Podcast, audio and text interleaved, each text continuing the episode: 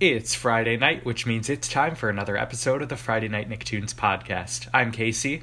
And I'm Ashli. Last time we talked about the Rugrats slash Ah Real Monsters kind of Halloween, not really Halloween crossover, but you know what I'm getting at. yeah, it's not really Halloween. I, I put that in the notes. That's on me. but it was for it was our Halloween. It was episode. for Halloween, Yeah. right.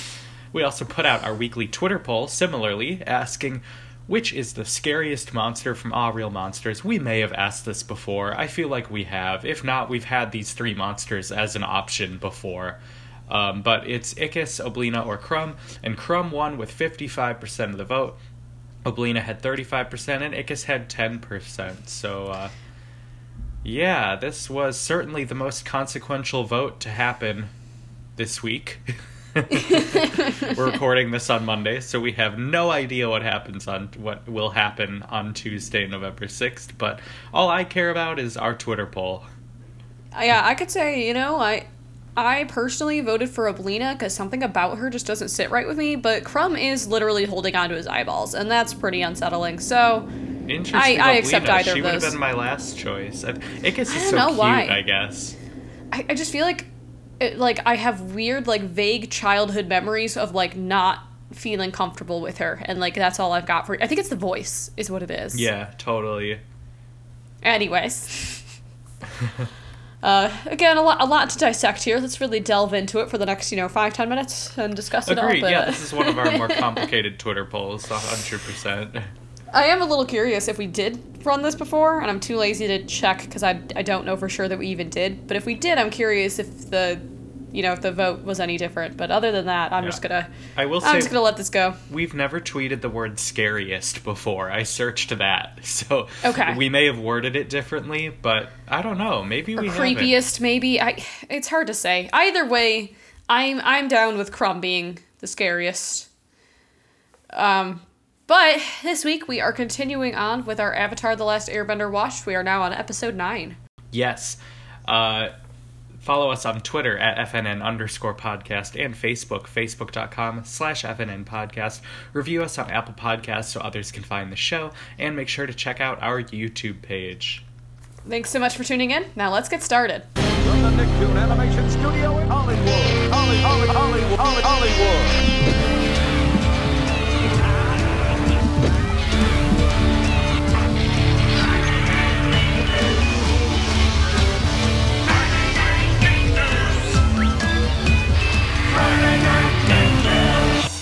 Like we said, this week we're doing another Avatar The Last Airbender episode. We are at the Waterbending Scroll. It's from Book 1, Episode 9, and originally aired April 29th, 2005. April 29th was a very important day in my life because no, I have no, I have nothing. Usually there's nothing some, uh, for this air Some date. sibling birthdays or something related, but I can't think of a single thing that's ever happened on April 29th, except this episode, I guess. So, all right. In this one, Katara begins teaching Aang waterbending. Not only is he a fast learner, but he eventually surpasses her in skill. The group travels to a nearby town, finding a waterbending scroll at a store run by pirates. Determined to surpass Aang, Katara steals the scroll, causing the pirates to chase the group, though uh, Team Avatar manages to escape. Later, Zuko runs into the pirates. He makes a deal with them, saying that if the pirates capture Aang, he will find the scroll for the pirates. Zuko proceeds to capture Katara, and the pirates capture Aang and Sokka. A fight breaks out between Zuko's crew and the pirates when the latter learns that Aang is the Avatar. During the commotion, the group escapes with the scroll. yeah, this one's this one's fun. We get kind of a new a new group of bad guys, right? And we do kind of get that sort of grouping of all of them. But I, I do just like having a new, albeit temporary, enemy to kind of fend off in this episode here with the pirates. Yeah, yeah, it's this is another one of those episodes where we have three warring factions, just like last episode where we have uh, Commander Zhao and uh, Zuko and uh, and the Avatar. Here we have pirates, Zuko, and the Avatar. So kind of an interesting game theory going on of like Zuko trying to make his move based on what will help both him and the pirates, but of course he wants uh, himself to. Uh, Oh, interesting. I just got your message. there was the American basketball player Jason Collins came out of the closet as gay on April 29th, 2013. I remember that a lot. You know, Uh, I was just trying to find it because you said that nothing happened, so I, Yeah. being the person I am. That's a great point. Uh, thank you for finding that. I remember that well. Yeah.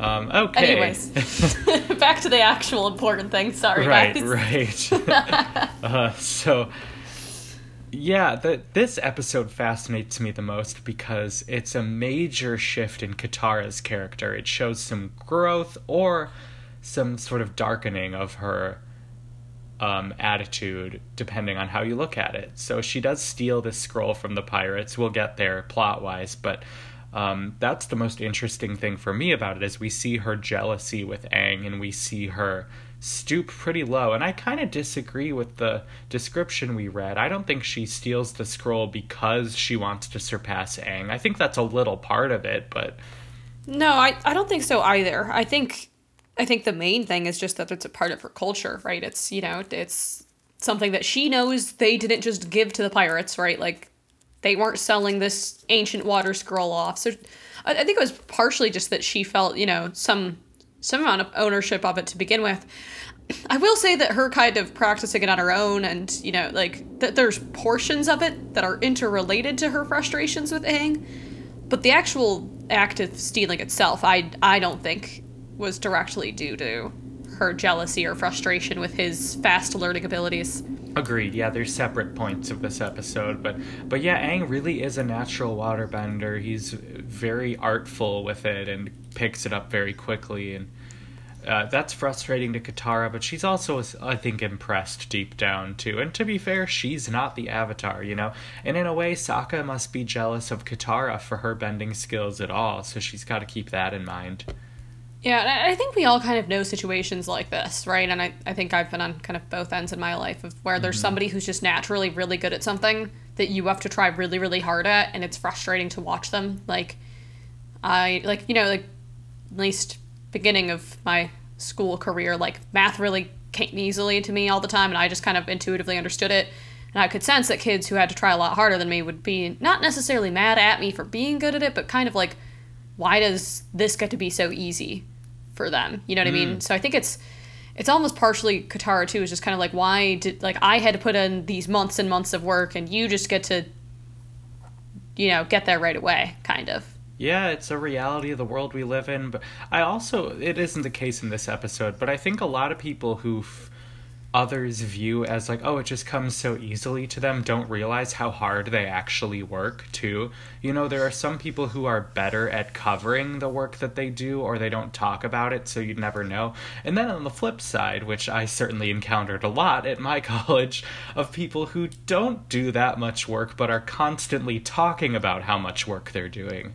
So there, there's kind of a flip side there. Like, is Katara one of these, like, I've been trying to waterbend their whole my whole life? And it's like, okay. you know? but at the same time, in this specific scenario, Aang, of course, has no way of practicing this except through all of his past lives. Yes, and, and that's the important thing to remember too. That it's you know it's he one. It would be very problematic if he had to take months to learn what she does, right? Because they don't have all that much time, and he Yep. needs to master all four elements. And right now he's got air and he's picking up water, but you know, like if, if he needs months and months for each of these, he's not going to make it. So, really, somewhere deep down inside, I'm sure she knows too that the world kind of depends on him having this previous knowledge and this kind of ability to pick this up a little bit easier because otherwise, they're all pretty screwed. Absolutely. Yeah, that's a very good point that the Katara in this moment cares more about her own sort of personal jealousy than she does the future of the world. that's pretty bleak. Yeah. Which, eh, you know, yeah, it, it is a different side of her to see. I think it's kind of understandable in that, you know, she's she's one of those people that's always kind of tried hard. She stays focused, and it's almost like annoying for, like, you know, her to think about all that work that she put in. But yeah, she does kind of lose sight of the the grander things going on. She's also 14, you know, she's a kid. That's I true. I hate when people criticize media on the assumption that humans are always rational, you know? Like, this isn't an economic model. We can't just assume rationality. It's like, no, people have emotions and they're gonna get in the way of logic sometimes. Oh, and it's totally fair. It's it's totally fair, and I'm definitely not trying to criticize her. I'm just saying it's, it's definitely a new side. We definitely haven't we've we've seen her be pretty goal oriented up until now. Yeah, that's true. And it's- that's true. You know, she she does by the end of the episode for the most part, right? I think she kind of admits that she was being jealous and that you know was getting in the way of of her teaching things. But Yeah. Okay, so I've been Um, scrolling through our Twitter feed very casually throughout this discussion, and I found what we what might have been the Twitter poll uh, we thought it was. We asked which Nick which of these Nicktoons is the spookiest with a ton of O's, so that of course I couldn't search it, and it was between Real Monsters. Ren and Stimpy and Invader Zim. So that could have been Ah. what we were thinking of, but I'm going to keep scrolling. Anyway, Um, but but there's so so there's that side of things. I do want to give at least a little bit of, of a nod to the whole lotus uh, tile thing going on here, um, where we've got Zuko and Iroh, and Iroh's talking about how he needs to stop by. They're taking a detour. Zuko gets all annoyed. He's like, "Why are we going off course?" And he's like, "Well, I I lost my lotus tile. I need to make sure that I can find it." And it's just this little game that he's sitting over here playing. Um, and I, I just think it's kind of a funny thing. It's a very Iroh thing as we as we get to know him more, of um, getting very caught up in these sort of traditional moments. And I just thought it was kind of a fun a fun thing where you know Zuko being as we need to get the Avatar as soon as possible as he is, not really liking that detour. Yeah, yeah, that's true. And uh, I have to say, the first time I did watch this episode, I didn't expect waterbending to come so quickly to Aang. Like, the whole book is called Water. There's like 20 episodes in it. So I definitely thought, like, oh, this will be a whole season arc to Aang even moving the slightest little wave. but nope, he's just kind of got it right away. What else happens? Other things happen in this episode. Oh, another important thing that's like could fit in anywhere, and I don't honestly remember exactly where it is, but we do have number two of our our cabbage man getting getting his cabbage stand ruined. yeah. We got to keep that count up. So pretty much again, I can't even remember what. I think okay. So so I guess to to back up, um, they go to this pirate shop. Right, they're checking out different things. Katara sees this waterbending scroll. They say it's really really expensive. Team Avatar does not have a lot of money. She steals it, and then they start chasing after them. And I think it's during that chase that uh, Cabbage Man gets his second second little tidbit of uh, cabbage ruining in there. Yeah, yeah, that was funny. And we're, of course, going to keep that counter going. The first one was in Omashu, and this one is in the sort of pirate market.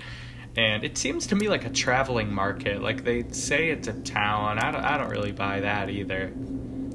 Yeah, we don't really spend a whole ton of time anywhere with the people. This isn't quite as much of a visit the village kind of a feel as we we get in the others, right? They pretty much just stop by and mostly all we really see is the pirates. We see that Iroh's picked up a bunch of stuff from various other shops and Zuko thinks it's stupid. We don't really see anything about, you know, any of the other parts of the quote unquote town even. Right, right. This whole episode feels like an RPG to me. Between the pirates and like this whole market, it feels like something in like Shining Force or like similar games where it's like a combat based RPG. And I, I like the way they called themselves high risk traders instead of pirates was really funny and sort of video gamey to me.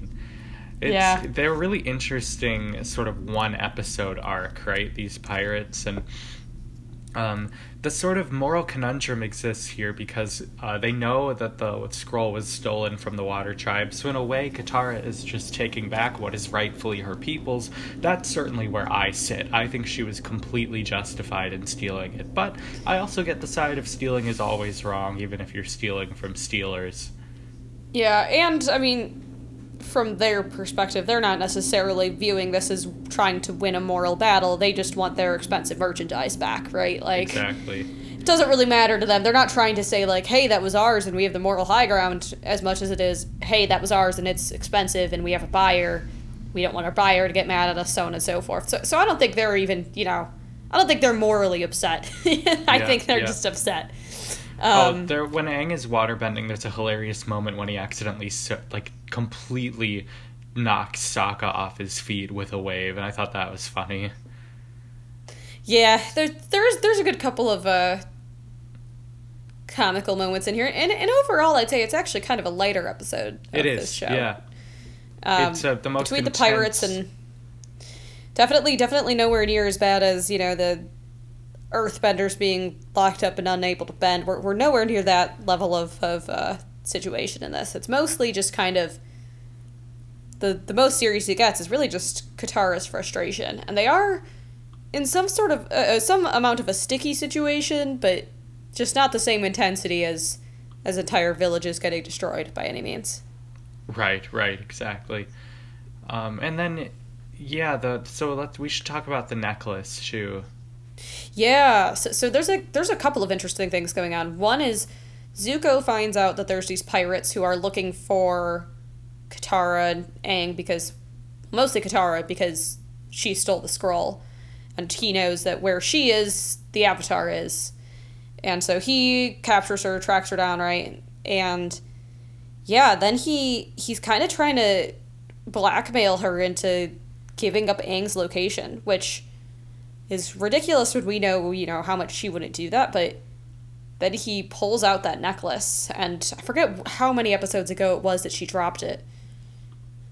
Yeah, it was a while ago, and that was that cliffhanger, of course, when Zuko's holding the necklace and tracking them, and uh, he can just be. I like Zuko as a character, but he can be such a creep. Like when he grabs Katara, he says, "I'll save you from the pirates." It's like, ugh, it's so Yeah, and, icky. And again it's it's this weird icky kind of a it's a power move, right? He's like, "Well, look, I'm saving you from these pirates. You don't have to worry about these pirates. I'll give you your necklace back. Just give up the avatar." You know, like it, it really kind of goes to show like he he doesn't have any moral limitations when it comes to trying to to gain his honor back, so to speak. Right. And he is so he his head can get clouded by like youthful ambition, but he is smart here. Not only does he use the necklace to track them down, but he rightfully assumes that it's very important to Katara, so using it as leverage is kind of a brilliant tactic. really is. It it doesn't work, but it does upset her, right? She does get a reaction. Yeah. Um, but it's you know, she's not gonna give Aang up for it, but it's certainly an emotional, you know, like where did you find that sort of a a moment for her where I don't I don't think she ever really considers giving him up, but is just kind of recognizing that the, kind of mental games he's willing to play. Right. And then the the climax of the fight meaning that Aang and Katara have to work together to raise the ship off the beach is so stunning and what a great way to bring back that sense of competition they had by making them work together where Aang couldn't have done it alone. Yeah, and I think it's I think it's kind of an important moment there for Katara to feel like she still has value, right? That she might be, you know, surpassed eventually by Aang's waterbending capabilities, but that doesn't mean one that she's not a very talented waterbender, or two that he could do this all without her. Yep, exactly. And we have the classic sort of as the fight's happening, there's like an A, B, and C fight. And the C fight is Momo versus this parrot hybrid thing from the pirates, and it, it was so entertaining. Yeah, it really was. It, they they do a good job um, of keeping both. I mean, we we've talked about how like I, I like the way that they just have interesting fighting styles. This one's a little less bending heavy than some of the other ones we see, considering there's the pirates. But they do a good job between interesting fighting styles in general and just having a lot of little subplots in there. And I'm a big fan. For sure. And there's also this moment while they're fighting, this this sort of cloud comes over Yes. all of them, and they're like, "Were you just about to say that?" That was literally the exact bending moment I wanted to bring up, but yeah, go ahead. Oh, sorry. yeah, that's funny. The yeah, there there's all this cloud all around them, and their Aang's like, "Where are you, Katara, Sokka?" They're like, "We're over here," and he clears the mist so that he can see them, and there are just pirates all around them with weapons. this is such a great sort of like his instincts kicked in, and he didn't realize what a bad like if he can find them, so can everyone. Yeah, and then he kind of brings the mist back in, and he's like, Yeah. "Never mind." yeah, It is there's a- a it is a clever, clever bending little- moment in like every episode. Also, I I was checking into it. It's an iguana crossed with a parrot, apparently. Of course, that's awesome. That's Which makes great. sense now that I, you know, now that I see it, but I couldn't quite put my finger on what the crossbreed was there. It is a cool looking creature, and I I love all the little hybrids they have going on. Mm-hmm. But Well, that would have been Yeah, a good just- segment, but I have something else. I'm sure we'll get into the animals at some point. We haven't quite hit so many of them, Yeah. but you know. There's so Um, many. And then um The waterfall. yeah. Oh yeah, that, that's pretty much the the closing moment here. It's pretty great. Um, there's a lot of shows. I can't remember them all. First thing that comes to mind is uh, Emperor's New Groove has its its waterfall moment, but th- there's you know plenty of moments where there's an upcoming waterfall. They're panicking right beforehand. Um, they're trying to do some bending to sort of s- turn the ship and like keep it against the waterfall. And it looks like it's gonna work for a little bit, but then the uh, Fire Kingdom ship is like right up against them, right? And that's gonna crush into them. And and earlier, uh, Aang bought this seemingly useless uh, flying bison whistle that doesn't make any noise. And he like tries blowing that at the beginning, and like nothing really happens. And he does it again here, which was kind of like a um, foreshadowing that they start falling off of the waterfall. It looks like everything's going to go terribly, terribly wrong. And Appa flies in to save the day. And it is amazing, and it's everything that you want. It's an exciting, exhilarating end to our episode there.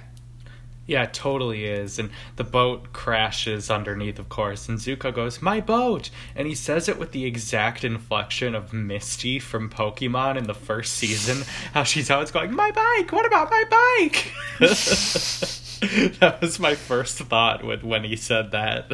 It's beautiful. Yeah, it is. It is kind of a the most childish way you could be upset, I guess, about losing an entire boat, which is like a pretty valid thing Pretty to be upset about. But yeah, he spent a lot of time on it. I'd never thought much about the loss of this boat, but it was you know, I, he was on it a lot. you know, so it so it goes. Uh, it's definitely not the most major plot point here, but No, but it'll be Um, interesting because I don't remember much. I wonder if they're on foot now, or if they buy another boat. I guess we'll find out because I don't No. remember. I say the show's usually pretty good on its continuity, so I feel Yeah. like it's going to get addressed. There's Um, no way the next episode will start on a boat with Zuko. Yeah. You know. Or if it does, then it'll somehow be explained with Yeah. like, "Oh, I'm so glad so and so had an excess boat." Like they're good about that. Um, Absolutely.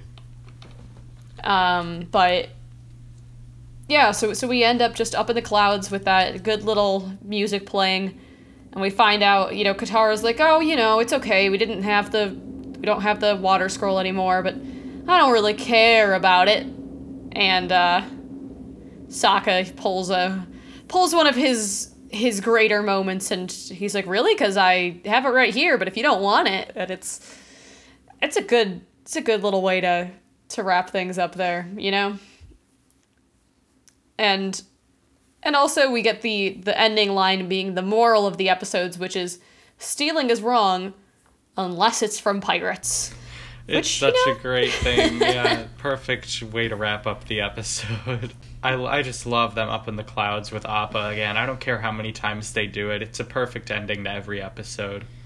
It absolutely is. It's it's always kind of the you know the calm after storm kind of feel, right? Like mm-hmm. they're they've gone through all that they've gone through. It's always kind of a mess, and now they get to just relax again. Um, and and this episode doesn't necessarily build a whole ton plot wise, especially compared to the the previous ones where we're finding out all of this stuff about the comet and everything. But it does, I think, have some important character building for Katara, and I do think that it's kind of important for us to see Aang start to actually, you know, delve into the other elements. So Yeah, Definitely valuable the things first there. time he's done anything but airbending. Other than in his uh, Avatar state moments. Right.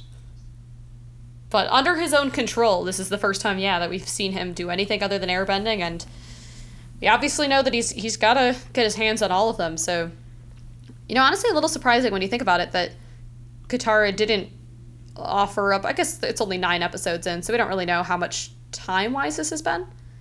But you'd think it would make sense for her to try to teach him the basics earlier on. Doesn't matter, whatever. Yeah, right. But yeah, this episode is always stuck in my memory. I think because the pirates existing in this world is a really cool addition to the world building. And it's such a character shift for Katara. It shows that she's becoming kind of the utilitarian one of the group, like who can. She has a, an enormous heart, but she can put it away when she needs to, and she needed to here. And it, that will become very important later on because clearly this team needs somebody like that.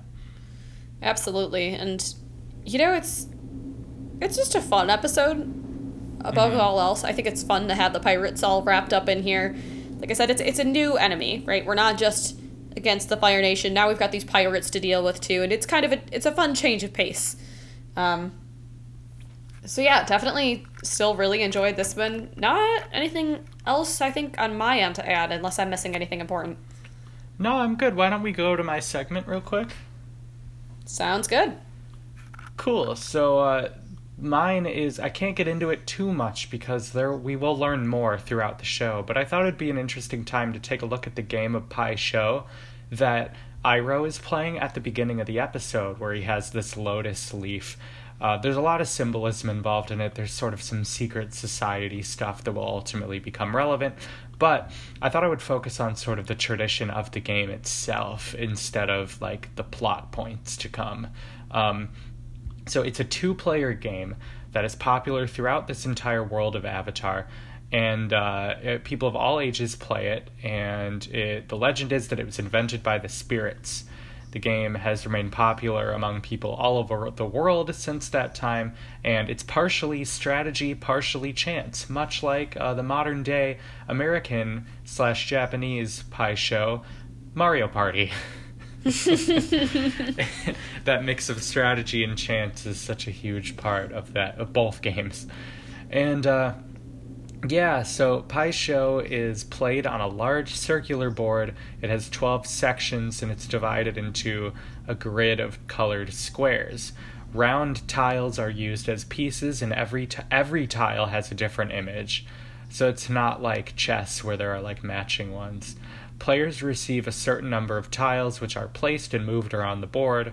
Uh, the rules have varied from culture to culture. Some consider the game to be a fast paced, edge of your seat game of chance, whereas others, assume, assuming uh, that Iroh falls into this category, who see it as a slow, methodical game of strategy, which seems to be Iroh's style as a thinker in general and as a person.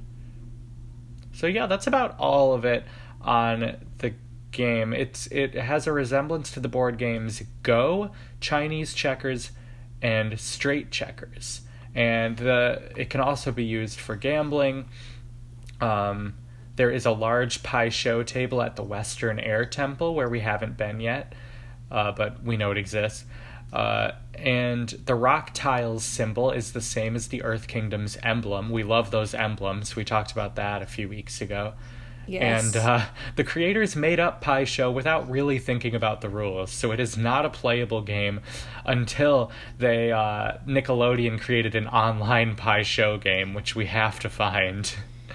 Amazing. Yeah, you know, I actually never really considered whether or not it was a real game, right? Like, it totally could have been. I never, uh, hmm you know, I never looked into it that much because there's plenty of, you know, pieces and games out there that I don't necessarily know, and they definitely keep it consistent enough that it sounds believable throughout the show as a as a game. But yeah, good info. Like like Casey mentioned too, we'll we'll dig into a little bit more of it throughout the series, but the game itself is definitely uh, one of Iroh's biggest uh, pastimes there. So I think it's fun to dig a little bit more into that. Totally. Yeah, so just a quick little uh, update. You know, every little piece of this puzzle fills in this world more. And, you know, it's not Westeros or the realm, I should say, of Game of Thrones. It's not quite that large, but thank goodness that would be too much for this kind of world. So every little detail they fill this world in just shows how much love and care went into the creation of this show. Absolutely, yeah, and they, they you know they still had to design all of the art and the pieces of it, even if they didn't necessarily plan out the rules of an entire fictional game. But I, I think it's kind of cool that they you know spent the time to create this sort of fictional but seemingly real game in here. So cool mm-hmm. info. Totally. Well, let's head to that conclusion. Let's do it.